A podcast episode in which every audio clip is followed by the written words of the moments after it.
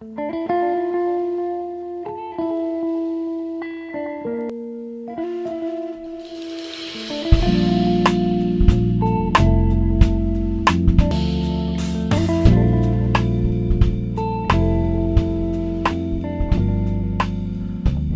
நண்பர்களே மீண்டும் உங்களுடன் கலந்துரையாட பேருவகையுடன் காத்திருப்பது inspiring life the podcast for self development வணக்கம் நண்பர்களே இந்த எபிசோட்ல we will continue the discussion of the last episode that is the self introduction என்னுடைய அனுபவத்தில் நான் நூற்றுக்கணக்கான எக்ஸிகியூட்டிவ்ஸையும் மேனேஜர்ஸையும் இன்டர்வியூ பண்ணியிருக்கேன் in each and every interaction of these interviews with these candidates ninety percent of them don't understand the importance of the self introduction ஒரு இன்டர்வியூல நாம போகும்போது என்னென்ன கேள்விகளை நாம் எதிர்கொள்ள போறோம் என்ன முதலில் கேட்பார்கள் என்று அனுமானித்து எதிர்பார்த்து அதற்கு தகுந்த முறையில் தன்னை தயார் செய்து கொள்வது புத்திசாலி புத்திசாலித்தனம் ஆம் நண்பர்களே உங்கள் ஆடைதான் உங்களின் பாதியை காட்டுகிறது. ஆள் பாதி ஆடை பாதி என்ற பழமொழியை நாம நினைவில் வச்சு. ஒரு நேர்காணலில் உங்களை நேர்காணல் செய்யும் மேலாளர் உங்களை பார்த்தவுடன் அதாவது நீங்கள் அணிந்திருக்கும் ஆடைதனை பார்த்தவுடன் உங்களை பற்றிய ஒரு நல்ல அபிப்பிராயம் அவருடைய மனதில் தோன்ற வேண்டும். அதுவே முதல் வெற்றி. நண்பர்களே ஒரு கேள்வி எழலாம். ஆடை மட்டும் ஒரு மனிதனை தேர்வு செய்யும் ஒரு காரணியாக இருக்க முடியுமா? நிச்சயமாக இல்லை. ஆனால் நேர்காணல் என்பது நம் வீட்டுக்கு அழைத்து இரண்டு நாட்கள் தங்க வைத்து அவரிடம் பழகி அவரை பற்றி தெரிந்து கொள்ளும் முறை கிடையாது. பதினைந்து நிமிடங்கள் மட்டுமே நமக்கு கிடைத்திருக்கும் அவகாசம். இந்த பதினைந்து நிமிடங்கள்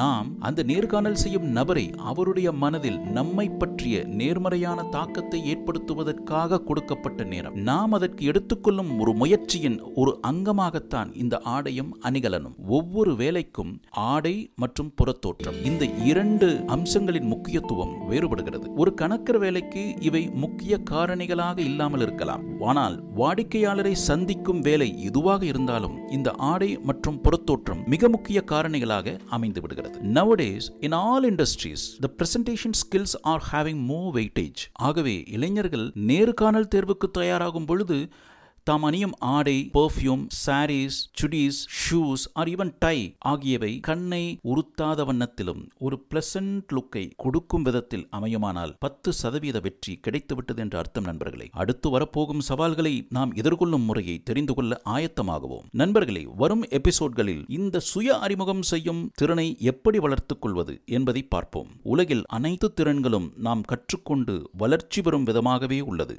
Yes friends the personality development is a skill if it is a skill it will be a learnable one தொடர்ந்து பேசுவோம் தொடர்ந்து பயணித்திருங்கள் please subscribe to this inspiring life podcast channel this Saravanan ST signing off until we meet again thank you